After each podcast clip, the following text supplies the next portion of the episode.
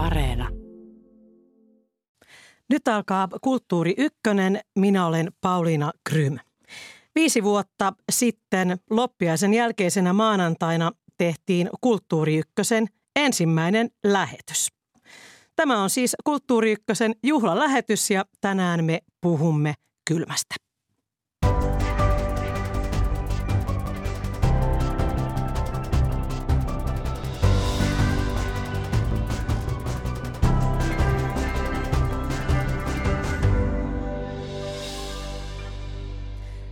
Avantouinti on kasvattanut suosiotaan Suomessa. Mikä on tehnyt ihmiselle vaarallisesta toiminnasta, siis altistumisesta kylmälle, monelle inspiroivan harrastuksen? Mitä avantoinnin kaltaiset harrastukset ylipäätään antavat ihmiselle ja miten kylmää ja talvea kuvataan taiteessa? Kylmä kutsuu hyvinvointia talvesta kirjan kirjoittaja Tiina Torppa ui luonnon vesissä talvellakin – eikä pelkää pakkasia. Hän näkee talvessa paljon hienoja mahdollisuuksia itsensä virkistämiseen. Psykologian emeritusprofessori Markku Ojanen on tutkinut avantouintia ja sitä, mikä siinä meitä kiehtoo. Tervetuloa Kulttuuri Ykköseen Tiina Torppa ja Markku Ojanen. Kiitos. Kiitos. Milloin te olitte viimeksi avannossa? Tiina. No mä olin nyt viikonloppuna itse asiassa aika montakin kertaa ja vähän eri paikoissa, koska meillä oli semmoinen kylmäsiskojen äh, loppiaisviikonloppu tuolla Tammelan nahkuriverstaalla ja kävin siellä vedessä ja sitten mä kävin järvessä, joka nimeä mä en tietenkään muista, oliko se Kypärijärvi, semmoisessa paikassa, joka ei ole virallinen avantopaikka, vaan semmoinen niin virtaavan veden paikka. Se oli aika hurjaa se ja kivaa. ja kivaa. Entä Markku Ojanen? En ole käynyt avannossa koskaan. Mä oon tuommoisen kuuman ystävä paremminkin. Tietysti kohtalaisen kylmässä joskus olen ollut uimassa, mutta avannossa en ole koskaan käynyt, että olisi oikein tehty reikä ja siitä pulahdettu, niin en, en ole semmoisessa ollut. Toistaiseksi. Toistaiseksi ehkä niin. mutta tutkit tätä kylmäaltistumista. Oli hiukan juhlallisesti sanottu. Me on kyllä Laudartur-työn tehnyt Riikka Kilpisen kanssa jo vuonna 1994, jos oli itse asiassa yllättävän hyvä tutkimus, kun mä nyt kävin huolella läpi näitä uusimpia tutkimuksia oikein aika nipu. Mulla on tuolla laukussakin melkoinen nivaska näitä uusia tutkimuksia. Eli ihan mielenkiintoista nähdä, että paljon parempaakaan ei ole myöhemmin tehty. Tähän voin palatakin sitten, että mm-hmm. kyllä on haasteellinen tutkimusaihe tutkia – että mitä avantouinti lopulta tuottaa. Mutta ehkä me palaamme siihen Joo, Puhutaan siitä vielä, vielä myöhemmin tässä lähetyksessä lisää. Tiina Torppa tuossa tuli sanottua, että, että sinä harrastat uh, uintia talvella ja vuoden ympäri erilaisissa paikoissa. Milloin sinä aloitit tämän talviuintiharrastuksen ja, ja miksi? No mä olin aina ajatellut, että se saattaisi olla kiinnostavaa ja, ja tehdä jotenkin hyvää ja virkistää. Ja se oli jotenkin sille taka-alalla ollut mielessä, että samoin kuin monet suomalaiset, mä olin käynyt saunasta mhm. joskus mm-hmm. ja joskus jossakin. Ja ne oli aina vähän sellaisia, että kauheata kokemuksia. Mutta tota, mä elin mun ruuhkavuosia ja asuin tuossa Helsingin ydinkeskustassa ja mulla oli aika pieni vauva, kuusi kuukautta vanha ja mun puoliso hoiti vauvaa kotona siis äh, 25 vuotta sitten – tämän vauvan iässä tai pystyy laskemaan. Ja sitten mä tota, kun mä kävin töissä, mä olin aika ryytynyt. Mulla oli toinenkin lapsi ja uusi perhe siinä ja sitten mä rupesin vaan niin kuin jatkoin syysuintia talvella ja sitten mun kodin lähellä Kateanokalla oli uintipaikka, joka siihen aikaan oli sellainen parakki. Ja siellä mä sitten aloitin ja en mä nyt sitten olisi ikinä uskonut, että mä joskus kirjoitan kirjaa ja istun radiossa höpöttämässä tästä aiheesta. Että ei se, niin kuin, ei se tuntunut jotenkin niin merkittävältä niin silloin alussa. Niin. Mutta siitä tuli sellainen. Miten usein käyt nykyään talviumassa? Onko se päivittäistä? Mä en käy päivittäin sen takia, koska silloin siihen tulee sellainen lievä fyysinen riippuvuus. Mä käyn sen takia ehkä noin viisi kertaa viikossa ja mä oon muutenkin aika semmoinen joustava ihminen. Mutta tänään mä olisin käynyt itse asiassa kotinurkilla, mutta meillä oli kauhean myrsky ja se on yksi semmoinen este, jota, joka mulla joskus on, että jos on vielä lumimyrsky ja tuulee kovasti ja muuta. Mutta tota, harvoin mä laitan niin kuin sääesteitä ja sekin saattoi olla vain jotain laiskuutta ja kiirettä, mutta tota, Mä käyn sille ehkä just niin kuin, että joskus mä käyn neljä kertaa viikossa joskus mä käyn kuusi, seitsemän kertaa, mutta mä oon laskenut, että keskimäärin viisi. Mm, Kyllä, eli melkein joka arkipäivä kerran näin voisi sanoa. Joo, paitsi että sitten kuitenkin osa siirtyy sinne viikonloppuun. Ja mä oon täysin silleen joustava, että mä voin käydä niin kuin eri paikoissa ja eri aikoihin päivästä ja, ja muuta. Ja, ja tämän tietenkin 25 vuoden aikana on ollut aikoja, jolloin mä oon käynyt harvemmin, että vaan muutaman kerran viikossa. Mutta jo aika silloin alussa mä kävin kuuntelemassa yhden luennon Helsingin yliopistossa Pirkko Huttunen, joka on tutkinut aihetta paljon aikana ja, ja jo, johon viitataan edelleenkin aika paljon tutkimuksissa, niin hän oli siellä puhemassa ja Juhannes Mollander ja kolmas henkilö, jota mä en muista valitettavasti, niin silloin tuli jo se, että noin kolme kertaa viikossa saa ne terveyshyödyt ja tämä taitaa olla edelleen se, se niin kuin ikään kuin, ei sitä nyt voi sanoa suositukseksi, mutta semmoinen niin näkemys siitä, että niitä terveyshyötyjä tulee. Mm. Mutta nekin sitten on taas, mä huomasin kirjaa tehdessä ja ehkä muutenkin, että ne on eri ihmisille erilaisia ja erityyppisiä mm. myös ne haasteet, joihin, joihin ehkä haetaan. Ja sitten osa on ehkä sellaisia, että ei ole mitään erityistä, että käy mm. vaan. Olet käynyt uimassa muuallakin kuin Suomessa tämän niin sanotun rantasesongin kesä, kesäkuukausien ulkopuolella, niin miten talviuintiin suhtaudutaan Suomen rajojen ulkopuolella? No ei mulla nyt niin miljoonas maasta ole sitä kokemusta, mutta mä kävin nyt esimerkiksi syksyllä liikuin junalla aika monen maan läpi. Ja tietysti se, miten suhtaudutaan, näkyy jo siinäkin, että niitä varsinaisia uintipaikkoja ei välttämättä ole, vaikka olisi vesistöjä ja rantoja. Mutta tota, mä olin tuolla Biskajalahdella, Biarritzissa ja San Sebastianissa, niin molemmissa oli esimerkiksi uimaseuroja ja todella pitkä niin kuin, talviuinnin kulttuuri. Mutta sitten täytyy tähän huomauttaa, no siellä voi olla aika kylmäkin vesi. Nyt ei ollut marraskuussa vielä, mutta se mitä me tarkoitetaan talviuinnilla eri maissa, niin se on ihan eri asia. Mm-hmm. Ja se näkyy myös jossakin tutkimuksissa, että saattaa olla 18 asteista vettä. Ja se on meillä niin kuin semmoinen kesälämpötila. okay. Sitten kun puhutaan tästä avovesiuinnista ja talviuinnista, niin eri, eri kulttuureissa se on hyvin erilaista. Mm, kyllä. No mihin me voidaan ajoittaa se, että milloin tällainen talviuinnin perinne tai talviuinnin tapa on alkanut? Mitä, mitä sanoo Markku Ojanen, mitä siitä tiedetään? Minä en tiedä siitä, että minä oletan, että siitä minun keskustelukumppanini tietää tämmöiset asiat. Minä olen, olen en ole ikään kirjoittanut tämän asian historiasta, että kiinnostaa sen vaikutukset. Mm, kyllä. Mutta oletan, että sen historia kyllä ulottuu vaikka, vaikka mihinkä saakka. Mä olen toki maalaispoika, niin en kyllä muista, että mitään avantouintia olisi kyllä maalla harrastettu.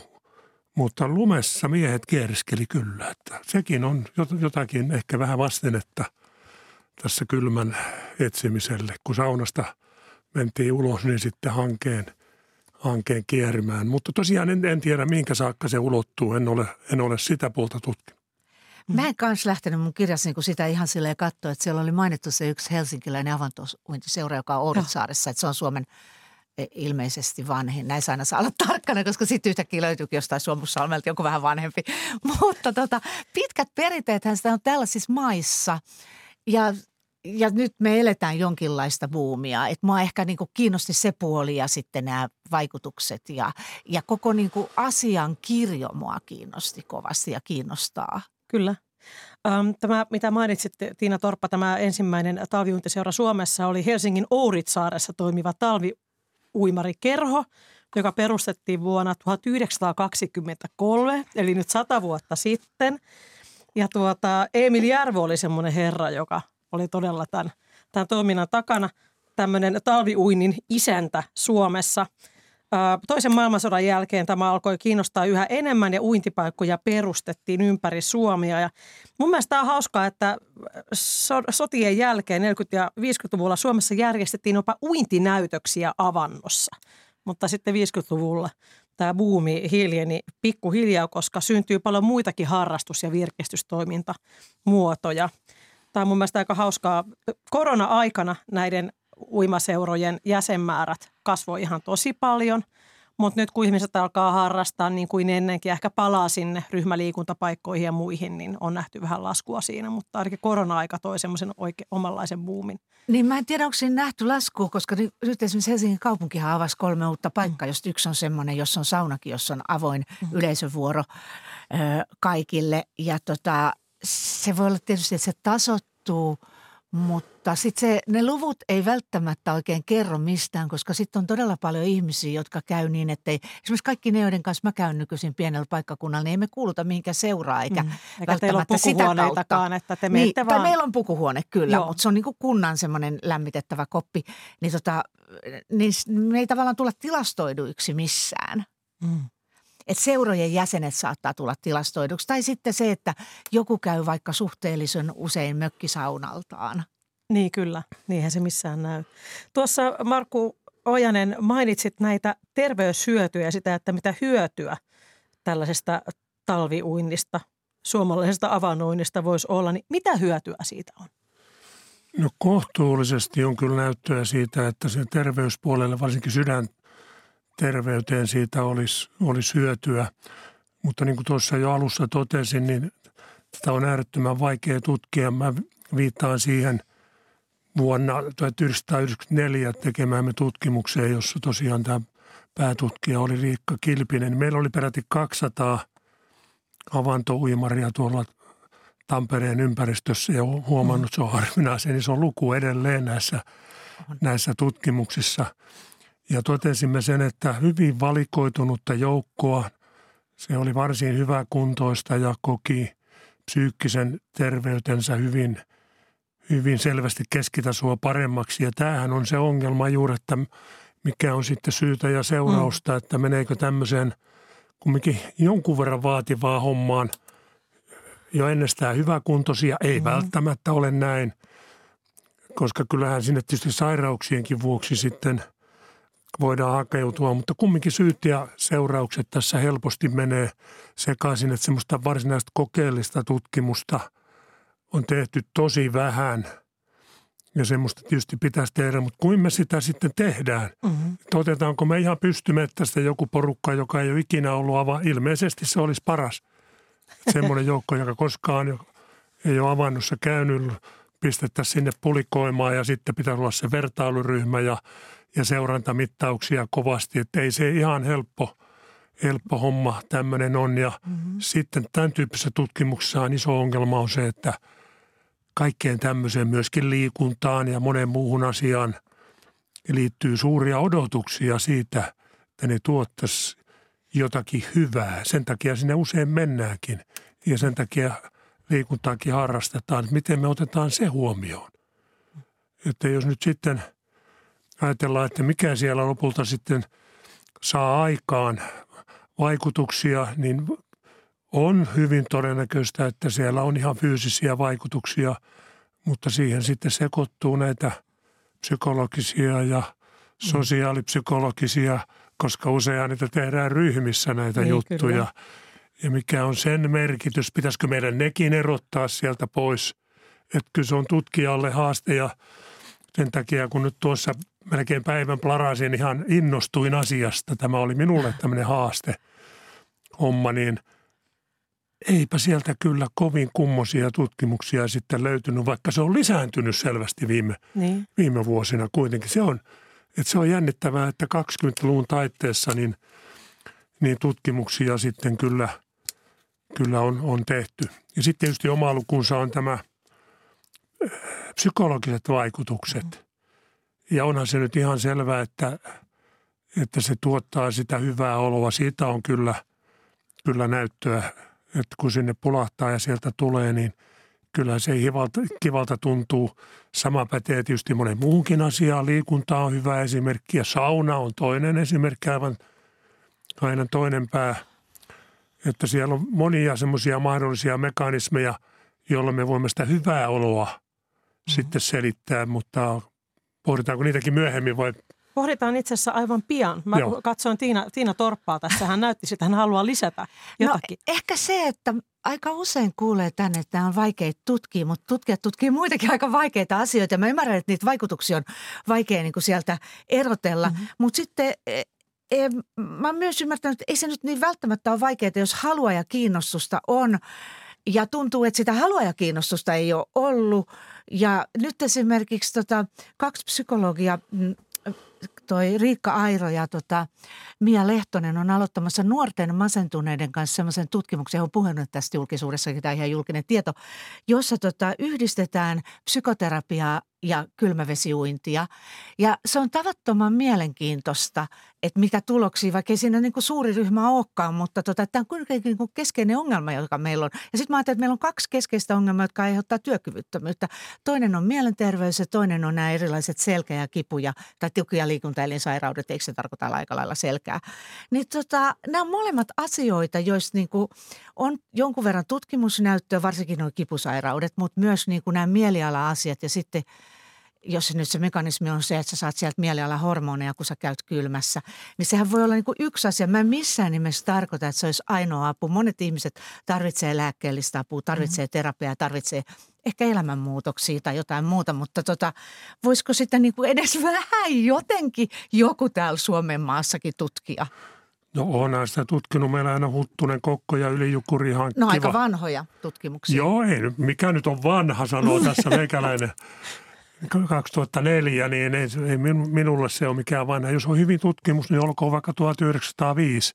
Ei sillä, sillä tässä nyt on merkitystä, että sekin oli ihan kiva tutkimus. Se, että ei saisi yhdistää asioita, se on heti vaikea metodinen ongelma, jos me pannaan tera, jotakin muuta terapiaa ja – avantouintia, että ne pitää erottaa, jos me halutaan. Mutta onhan ihmisellä elämäkin silloin, kun se käy terapiassa tai syö lääkkeitä, että sitä ei niin voi, voi tavallaan erottaa. Mä voisin pitää pitkän luonnon psykoterapian tutkimuksesta tässä. Se on äärettömän vaikea. Varmasti Eikä on. ole tutkimus, jota mä oon erityisesti Ymmärrän. harrastanut, niin että siis mä vaan korostan, että se ihan on mukavaa sellaista pientä näyttöä siitä, että että ihan terveysvaikutuksia tulee. Ja sitten minusta aika itsestäänselvä juttu, että hyvää mieltä ainakin saadaan. Mm. Ei sitä nyt kukaan halua kiistää ihmisten kokemuksia ja siitä on ihan tutkimusnäyttöäkin jonkun verran. Kyllä. Tämä kipupotilaat tuli mainittua. Mun mielestä oli tämmöinen kiinnostava yksityiskohta, jonka löysin Ylen 13 vuotta vanhasta tai uudesta nettijutusta, jossa kertoi Risto Isomeri Reumasäätiöstä seuraavan asian. Heinolan reumasairaalasta on matkattu 50-luvulla reellä avantouintipaikalle. Eli silloin reilut 70 vuotta sitten niin on hoidettu nivelsairauksia sitten Joo, näitä reumasairauksia on aika pitkään hoidettu ja ja ilmeisesti saatu siitäkin ihan Joo. mukavia mm. tuloksia kivun lievittymisestä. Mm. Ja kylmähoitoa on hyvänen aika ja urheilijoille annetaan kylmähoitoa sitten, että kyllä sillä ihan kipua lievittävä vaikutus on tällä kylmä, kylmällä. Haluan kysyä seuraavaksi vähän tuota kivusta ja mielihyvästä, mikä liittyy myös tähän samaan asiaan.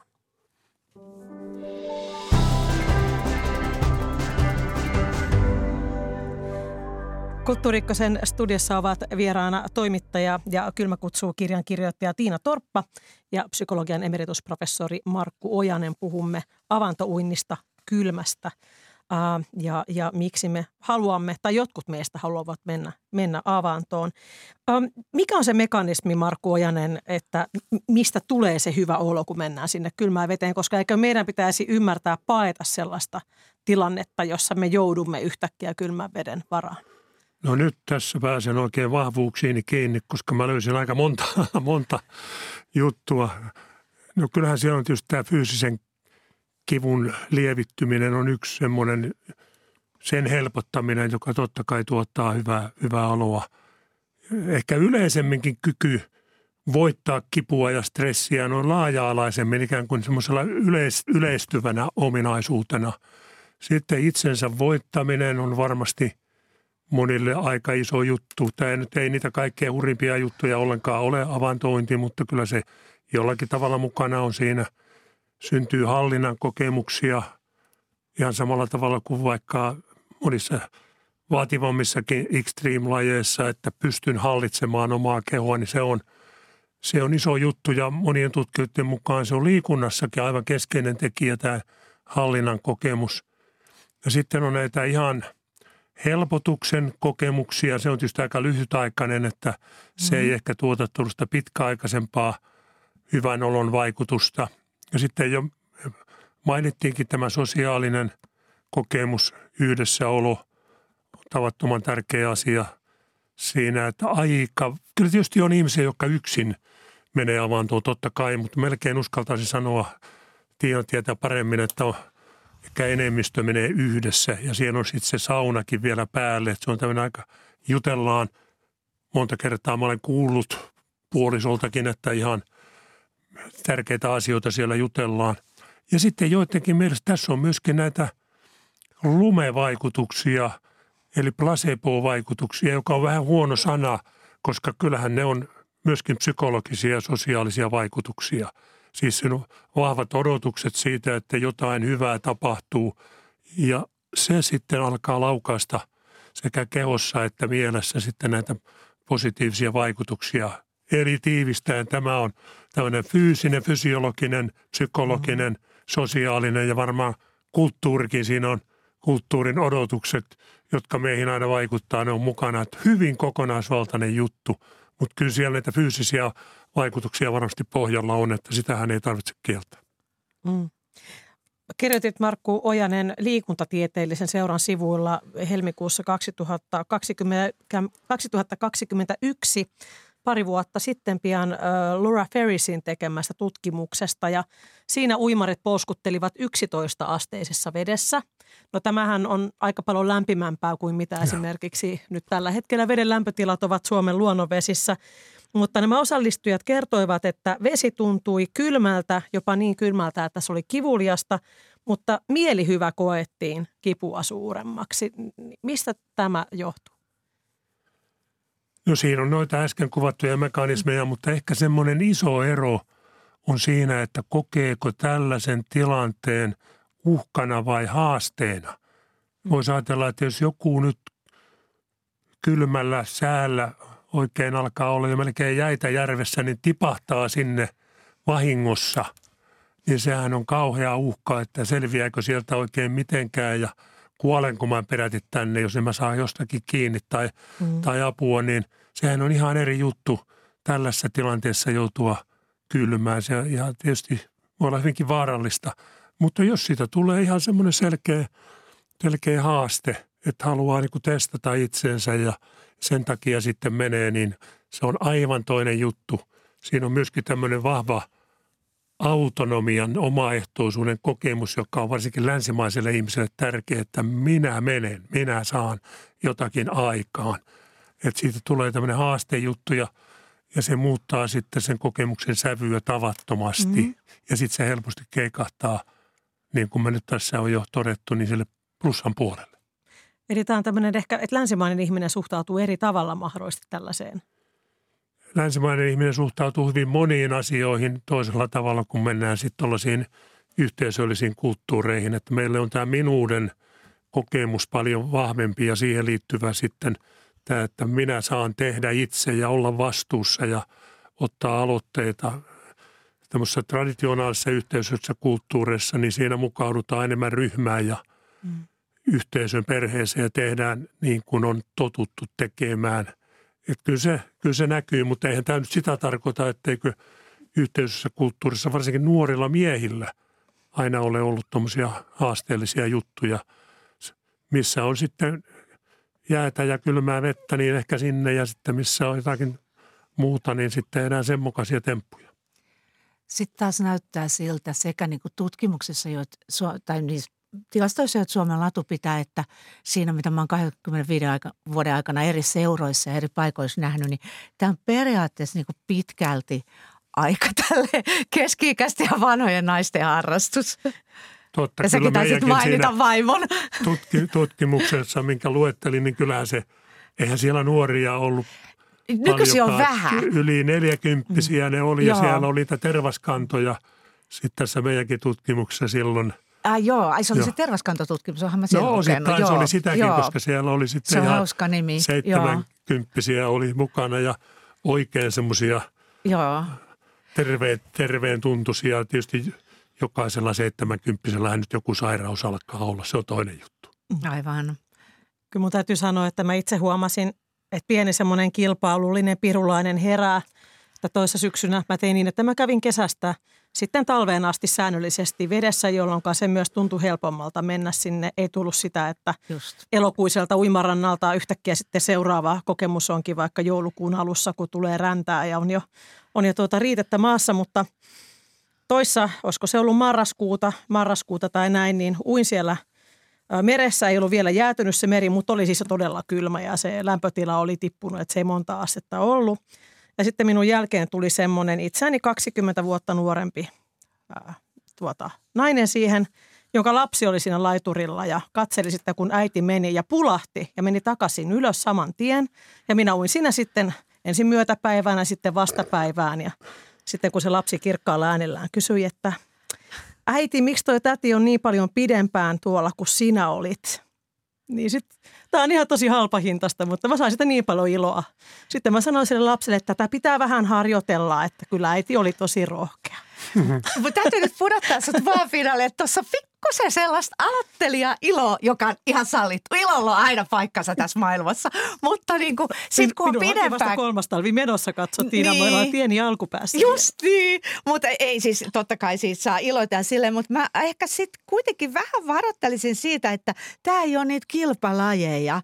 Että tässä pitää, se on kauhean klassisesti sanottu, että kuunnella itseään ja se tarkoittaa kauhean monia asioita, mutta, mutta oikeasti niin kuin, ihmiset on kauhean erilaisia, meidän kehot on erilaisia mm. Ja se sietokyky ja mikä tuntuu hyvältä. Ja sen takia on kauhean vaarallista sellaiset, ystävätär kertoi, että oli avantopaikalla tavannut jonkun, ö, jonkun nuoren naisen, joka nyt kun vesi on niin kuin miinus – ei kun anteeksi noin lastesta, niin, niin tota oli niin kuin plus yksi asteista, mitä se on, niin oli sitten sanonut, että pitäisi olla siellä kolme minuuttia. Että nämä on ihan hulluja tämmöiset, että kenenkään ei pidä mennä mihinkään tämmöisiin mm. ismeihin mm. mukaan, että kuinka kauan. No nyt me nyökytellään tässä Markun kyllä kanssa. ihan samaa mieltä olen, että siihen tulee sitten jo helposti, kun ajatellaan muitakin tämmöisiä vähän nyt vielä ekstreempiä lajia, niin siihen tulee sitten vaaramomenttejakin helposti lisää. Tässä se nyt ei – niin suuria riskejä, mutta tässäkin, jos siellä kerta kaikkiaan, koska siellä joissakin tutkimuksissa, totta kai kun lämpimien maiden ihmiset tutkii niin, että ai ai, siellä on semmoinen vaaramomenttikin, että tulee sydän pysähtyy siellä ja tämmöisiä hän kirjoittelee sitten siellä myöskin. Kyllä, joo. Tässä tuota, Markku Ojanen, olet kirjoittanut tällaisesta asiasta kuin lempeä masokismi, jonka on lanseerannut yhdysvaltalainen psykologian professori Paul Rosin, lausuinko oikein? Paul Rosin, mitä tämä lempeä masokismi tarkoittaa ja minkälainen yhteys sillä on sitten avantointiin? No eiköhän se tarkoita semmoista itselle sopivaa kohtalaisen lempeää kiusaamista, että ihan semmoista kohtuullista kipua, jonka ihan, ihan mukavasti sietää tai voittaa, niin ei siinä nyt sen kummemmasta ole. Nämä tutkijat, joita on useampiakin, niin ne on sitten havainneet sen, että on paljon semmoisia asioita, joihin liittyy jonkun verran psyykkistä tai fyysistä kivun tai semmoista jotakin sitä huonon olon tunnetta. Niitähän sitten kun oikein lähtee miettimään, niin kyllähän sitä helposti liikuntaakin voi tämmöistä liittyä, kun oikein juoksee itsensä puhki. Mm että se ei ole ollenkaan sitten niin mukavaa, mutta se jälkivaikutus silti voi olla aivan, ja onkin ihan upea. Tai kaiken maailman hilavitkutuslaitteet, joihin ihmiset menee, mä kammoa semmoisia, mutta, mutta niihin vaan mennään ja ei sukaan se nyt niin kauhean kivaakaan ole siellä, kun mennään pää alaspäin tai, tai syödään jotakin kauheita mausteita syödään. Tai, tai kauhuelokuvat. Huhhuh. Minusta ei olisi, mä varmaan näkisin painajaisia – vaikka kuinka pitkään. Eli tämmöistä on. Ja tosiaan sitä on tutkittu, että, että on yllättävän paljon asioita, jonka liittyy tosiaan hiukan tämmöistä joskus enemmän, joskus vähemmän sitä psyykkistä ja fyysistä kipua. Ja sitten tulee semmoinen mukava vastavaikutus. Minähän selvisin tästä. Ai ai, hieno kokemus. Ja että tämmöisiä asioita on aika paljon ja varsinkin nykyajan ihmiselle – joka vähän pyrkii tuollaiseen kivuttomaan elämään. Sehän tuntuu olevan sellainen mm. yleinen tavoite, että eihän semmoinen kivun kestäminenkään olekaan samaa mallia kuin ennen. Ihmisillä oli hammassärkyjäkin, ne vaan oli kamalia ennen vanhaa.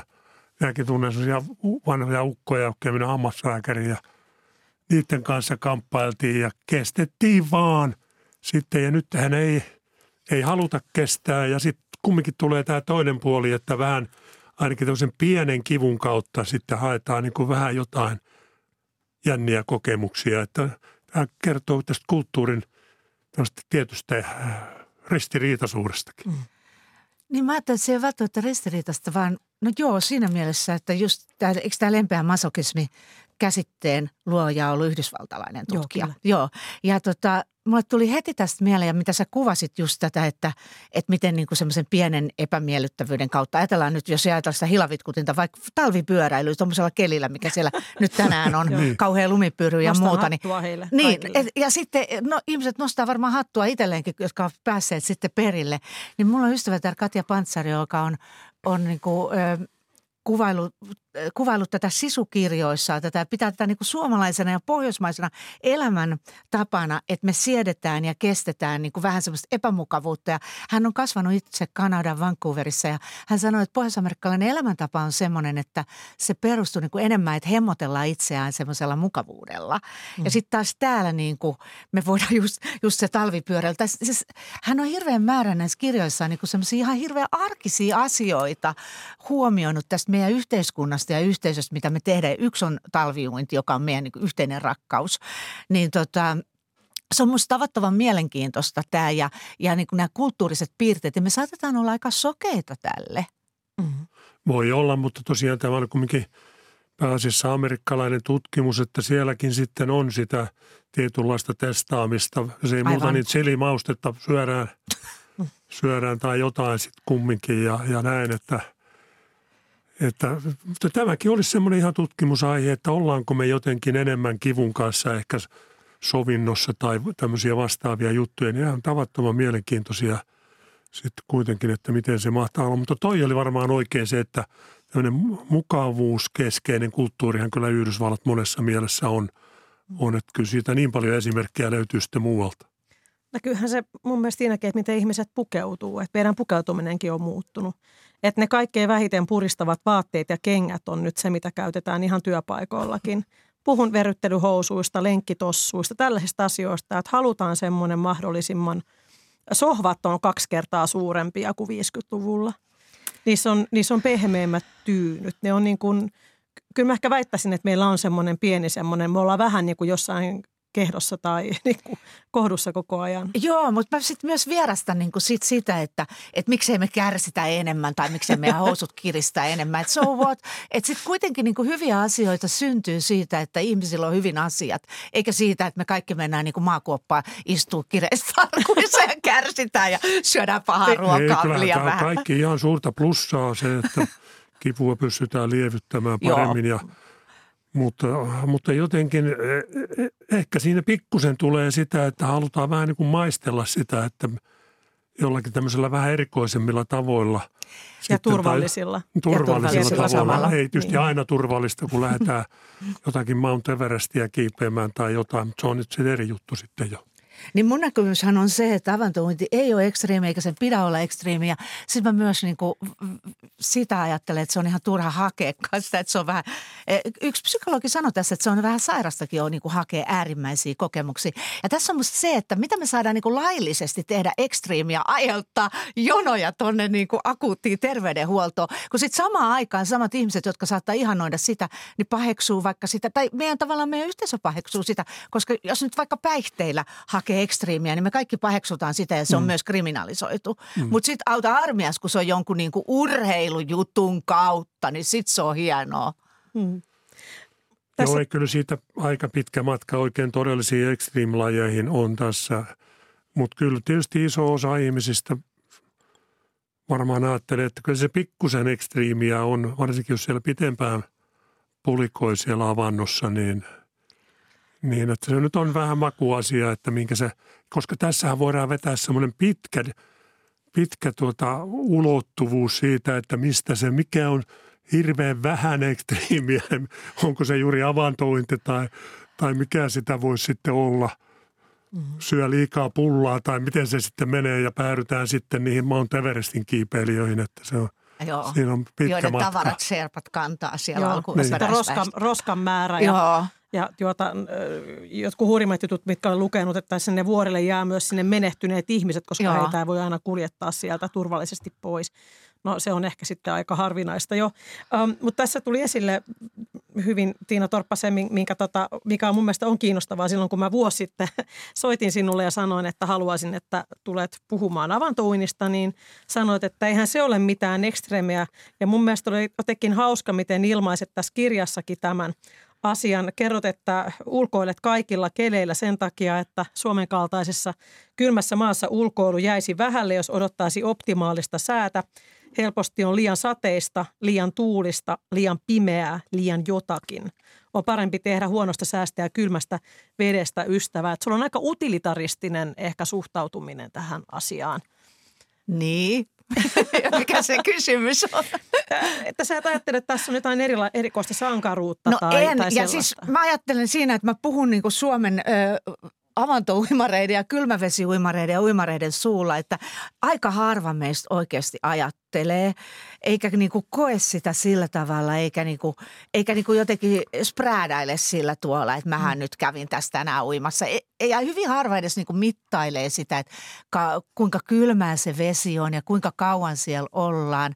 Ehkä yksi, Markku kuvasi hyvin tätä kokonaisvaltaisuutta, mutta yhden asian mä haluaisin lisätä siihen, että siihen liittyy se niinku esteettinen luonto luontokokemus vielä, että on sitten kaupungissa tai maalla, niin tota, se, on, se on valtavan kaunista. Ja sitten nykyisin puhutaan myös, tutkijat puhuvat tästä sinisestä ö, luonnosta, niin kuin metsä ja lu, muu luonto on vihreätä luontoa, niin sitten se on sitä sinistä luontoa, se vesiluonto. Että mehän tiedetään jo asuntojen hinnoista, että se vesiluonto on meille kallisarvosta ja tärkeää. Mutta joo, ei, siis mulla ei oikein mitään sanottavaa tähän ekstriima-asiaan, kun se on mun mielestä vähän – se on mielestäni vähän niin kuin naurettavaa oikeastaan tässä yhteydessä. Mutta sitten niin joistakin asioista tehdään sellaisia, että niissä sanotaan maraton juoksusta on tehty. Että mä kerran tapasin yhden tai naisen, joka sanoi, että hän on vuosikaudet käynyt jumpas, kukaan ei pidä sitä hienona. Mutta kun hän rupesi maratonin juokseen, niin se on upeeta. Mm.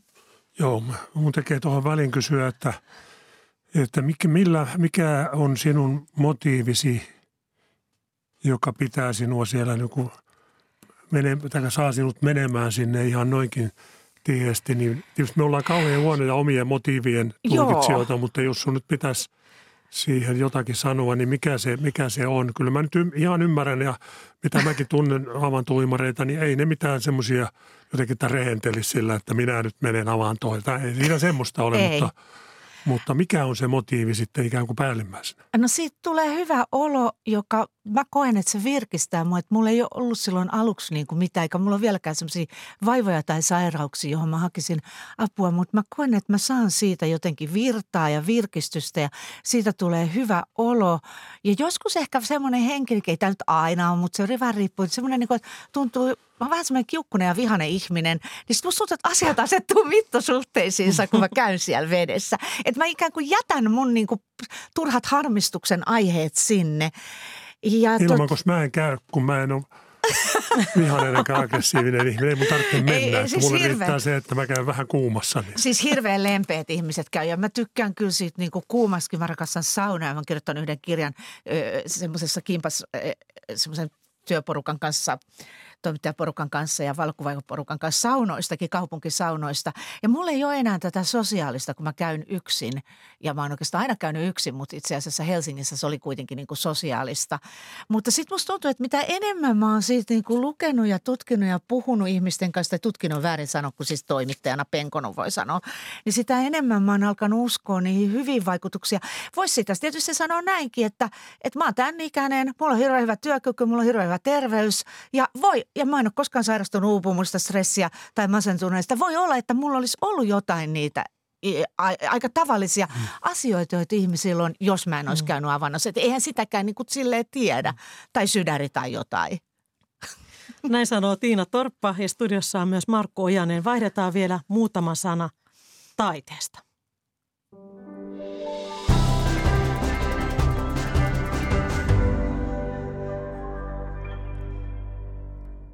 Käynnissä on siis Kulttuuri Ykkönen, niin mun, minun nimeni on Pauliina Gryn. Puhumme avantouinnista ja hauskoista asioista, joita voi tehdä kylmällä säällä. Ähm, tässä on mainittu tämä kilpailullisuus, mistä sitten ehkä esimerkiksi Tiina Torppa ei kärsi, jos tällaista sanaa voi käyttää. Talviunista kyllä järjestetään maailman mestaruus- ja Suomen mestaruuskisoja, että tällaisiakin jo on. Um, se, mikä mun mielestä on kiinnostavaa, niin, niin tuota, venäläisessä perinteessä, meidän kun mennään taiteeseen, niin kysyn tämän. Um, avantoinnissa on yhteys myös uskonnollisuuteen, eli ortodoksiperinteen mukaisen loppiaisen um, tapahtumiin kuuluu kastautuminen avannossa. Jäähän tehdään ristimuotoinen aukko, johon mennään lyhyeksi aikaa uimaan tai kastaudutaan. Ja tällä traditiolla muistellaan hetkeä, jolloin Johannes Kastaja kastoi Jeesuksen. Ö, oletko sinä, Tiina Torppa, törmännyt Suomessa tai, tai maailmalla mihinkään niin tämmöisiin uskonnollisiin yhteyksiin, mitä tähän ö, luonnonvesissä uimiseen tulee? En ja käsittääkseni esimerkiksi Valamossa ei ole mitään yleistä uintipaikkaa. Ja tota, en, en, enkä, enkä ole kyllä kauhean kiinnostunutkaan, mä aika maallinen henkilö. Onko tässä uskonnollisia ulottuvuuksia? Voiko semmoisia löytää? No tässä nyt mainittiin semmoinen, että sillä voi näköjään olla, mutta en mä nyt oikein – protestanttisella puolella kyllä keksin mitään, vaikka mä oon kyllä näitä uskonnon psykologisia aiheita ja muitakin on tutkinut, mutta ei, ei kyllä tule mieleen mitään, mitään, mitään semmoista, joka liittyisi sitten tässä meidän kulttuurissa jotenkin uskonnollisuuteen. Että kyllä siellä pulahtelee kaikenlaiset ihmiset meillä, eikä siellä mm. varmaan katsota kenenkään uskontoa ja muutakaan. Mutta onko tämä jotenkin aika protestanttinen tapa kuitenkin? Semmoinen, että, että niin kun halutaan ehkä karaistua, halutaan olla jotenkin pystyviä. En usko sitäkään oikein, eikö se ole kaikessa kulttuurissa omia tapojaan mm. jotenkin karaista itteensä. Meillä on vaan tämä kylmä, kylmät vedet, jossakin muualla ehkä hypätään kuumaa veteen tai jotain muuta vastaavaa. Että kyllä se karaistumisidea, se on varsinkin – miesten kulttuurissahan sitä on aina ollut. Voidaan mennä vaikka mihinkä saakka. Mm. Ja aikuistumisriiteissä ja muissa etenkin, Joo, eikö niin? Kyllä. kyllä.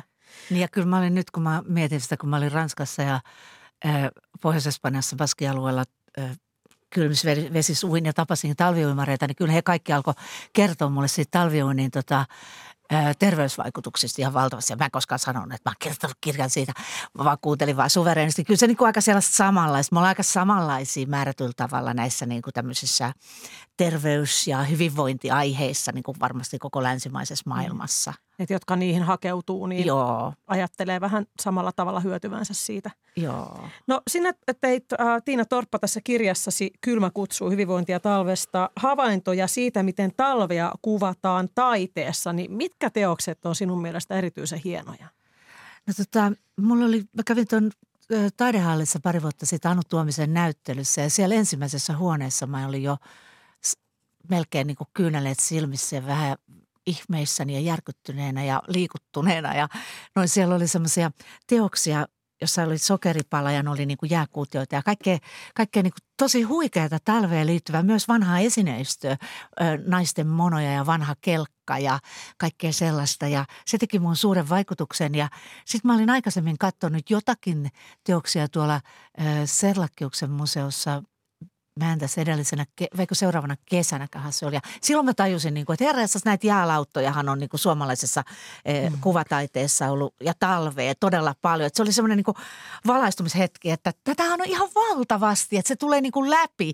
Että ei kukaan varmaan ole tehnyt, en mä tiedä, niin kuin, eh, semmoisella talvi- tai jääteemalla jotain erityistyötä. Tai on voinutkin tehdä, mutta ei, en ole törmännyt. Mutta se, että sehän on siellä kaikkialla taas. Että me ollaan niin kuin itse sokeuduttu tälle ja myös ehkä sille estetiikalle politiikalle osittain, mikä siinä on. Ja sitten myös, tietenkin myös niin kuin ilmastonmuutokseen liittyville mm. asioille, jotka on osa tätä, tätä tematiikkaa. Mulle tulee ensimmäisenä mieleen nämä Akseli Gallen Kallellan hongat. No eikö? Missä on nämä niin kuin oikein niin kuin lumesta raskaana olevat oksat. Joo. Ja sitten se aurinko, joka osuu siihen punertavaan kaarnaan. Joo. Sitten mä myös silloin, kun mulla oli kirjan kirjoittaminen menossa, niin mä kävin tuolla tota Lappeenrannassa semmoisessa taidemuseossa, jossa oli valokuvanäyttely. Se oli aivan huikea. Se nimi oli muistaakseni Itä, itäinen ihminen, niin kuin Itä-Suomen ihmisiä. Mutta se oli ehkä sellaista, olisiko se nyt ollut osittain semmoista dokumentaarista valokuvaa, kauhean kuin ei tiedä käsitteitä. Ja tota, osa oli niin valokuvataidetta ja osa oli ihan lehtikuvia, semmoiset 60-luvulta. Mä luulen, että niissä lehtikuvissa esimerkiksi joissakin oli ehkä motiivina ö, esittää ihmisten köyhyyttä, mutta mm-hmm. siellä sitten myös oli niin kuin melko vähäisissä pukeissa lapsia hangessa ja aika, aika aika huonon asumuksen edessä ja sillä lailla. Ja sitten siellä oli tota Viipurin asemaa ja kaikkea semmoista. Ja sitten siellä oli myös niin kuin nykytaiteilijoiden niin kuin Touko Hujasen töitä, joissa sitten kans näkyy tätä meidän niin kuin kylmyyttä ja vuoden aikaa ja ehkä sellaista kovuutta. Mutta kyllä mä sitten taiteen lisäksi mietin sitä, että sehän liittyy meidän siihen niin kuin insinööriosaamiseen ja kaikkeen niin kuin teknologiaankin ja se, että meillä on niin kuin taloja, joissa on, olisi jotka on niin kuin hyvin suunniteltuja tai vaatteita tai muuta. Että se on niin kuin jotenkin valtavan laajasti meidän kulttuurissa. Mä olin tästä kaikesta hirvittävän vaikuttunut silloin niin. ja on, on kyllä edelleenkin. Kolminkertaiset ikkunat. No monenlaisia asioita. Mä en, näistä aina pelottaa sanoa jotain, kun ei aina tiedä, että mikä, mikä on se oikea. Niin kyllä, eikä tiedäkö nykyään onko enää kolminkertainen ikkunakaan niin. se hienoin asia, koska asun, asun kuitenkin 80-luvun lähiössä, niin sen aikansa hienointa Aivan. on ollut se. Yksihän tämmöinen taiteen ja ennen kaikkea viihteen suuntaus, eli tämä Pohjolan Nordic Noir hyödyntää myös talvea. Ja se on mun mielestä melkein hauskaa, koska monesti jos katsoo vaikka kotimaisia tämmöisiä dekkari- tai poliisisarjoja, niin tuntuu, kun katsoisi takavuosien, takavuosien seitsemän elokuvaa, jossa myös niin kuin väripaletti oli kaikki sinisen ja harmaan kylmät eri sävyt. Ja, ja sitten siellä lopussa vasta paistoi aurinko, niin Mua jotenkin naurattaa, kun on sorjoset ja muut, kun siinä on se tietty semmoinen värinkäsittely tehty, että aina olisi niin kylmä ja talvi. Tai ainakaan ei ole kesä. Aivan, aivan. Tosin mä joskus e, jo ennen tätä kirjan tekemistä mä ihmettelin, että miksi Suomessa kuvataan suhteellisen paljon kaikkea muutakin kuin ö, rikosfiktiota, niin tota kesällä niin yksi tuttu, joka elokuva oli sanonut, että se tuotanto on halvempaa. Kun mä ajattelin, että siinä on taas suomalaisten semmoinen niin kuin kesähaikeus, että halutaan Aa. sitä kesää. Mutta se on myös mielenkiintoista, miten esimerkiksi Nordic Noir, miten se menee jopa niin, että mä oon kiinnittänyt huomiota, että noissa tanskalaisissa, jossakin ruotsalaisissakin kai sarjoissa, niin ja olisiko yhdysvaltalaisissakin, niin siellä on tota – villapaita päällä, semmoinen mm-hmm. niin kuin itsekudotun näköinen villapaita, varsinkin niin kuin naispäähenkilö, naispoliisilla tai jollain. Kyllä, siinä on vähän niin kuin uniformu. Joo, No sinä toivottiin, että kirjailijat laittaisivat hahmonsa useammin uimaan luonnonvesiin. Tämä oli mun mielestä niin kuin hauska. Miksi? Joo, ehkä se, että kun usein fiktio sit lukee sit jonkun ihmisen tuskaisuudesta. Mutta mulla on myös käynyt niin, että mä yhdessä kirjassa toivoin. Se oli ton Sisko Savonlahden e, ensimmäinen tai toinen kerta. Mä toivoin, että voiko tämä tyyppi meni suimaan, kun silloin niin tuskasta. Ja sitten se menee, se menee, tai mä toivon kai, että se meni saunaan. Sitten se menee saunaan ja se inhoaa sitä saunaa. Ja sitten se huvitti vaan silleen just, että no se sun oma lääke ei ehkä toimi kaikille ihmisille. Pitäisikö muistaa? Kyllä. Ja ehkä, ehkä sitten on eduksi, että, että äh, kirjojen sankarit ja sankarettaret ovat vähän angstisia ja tuskaisia. Se tuo siihen niitä draaman kierteitä. No nyt tuota, ähm, mulla on astetta synkempi kysymys tai ehkä kriittinen ainakin. Äh, me puhutaan nyt siitä, että mikä on sähkön hinta. Me puhutaan, että on sähköpula. Venäjä on pommittanut Ukrainassa voimalaitoksia, siellä ihmiset palelee. Ja nyt kun mä oon tänä talvena käynyt itse avannossa, niin mä oon miettinyt sitä, että tässä minä nyt iloisena menen tänne avantoon ja sen jälkeen menen tähän lämmitettyyn pukuhuoneeseen ja sen jälkeen voin mennä lämmitettyyn kerrostaloasuntoon. Niin on tullut vähän uudenlaisia sävyjä tähän harrastukseen, koska tällä hetkellä on aika monia, jotka ei voi, etenkin nyt sitten Suomen ulkopuolella ehkä siellä Ukrainan suunnalla vielä enemmän ihmisiä, jotka ei voi valita sitä. Eli päästään just siihen, että, että minulle itselle se kylmässä oleminen on valinta, mutta mä voin lopettaa se milloin mä haluan. Ja mä voin tuntea olla lämpimässä. Ähm, onko tämä Tiina sulla ollut mielessä samalla tavalla vai onko mä se on? Joo ja ei. Pauliina, sä oot empaattinen ihminen ja yksi meidän niin kuin empatia, empatian tapahan on se, että me itse mietitään jotain asiaa oman kokemuksen kautta, eikö niin?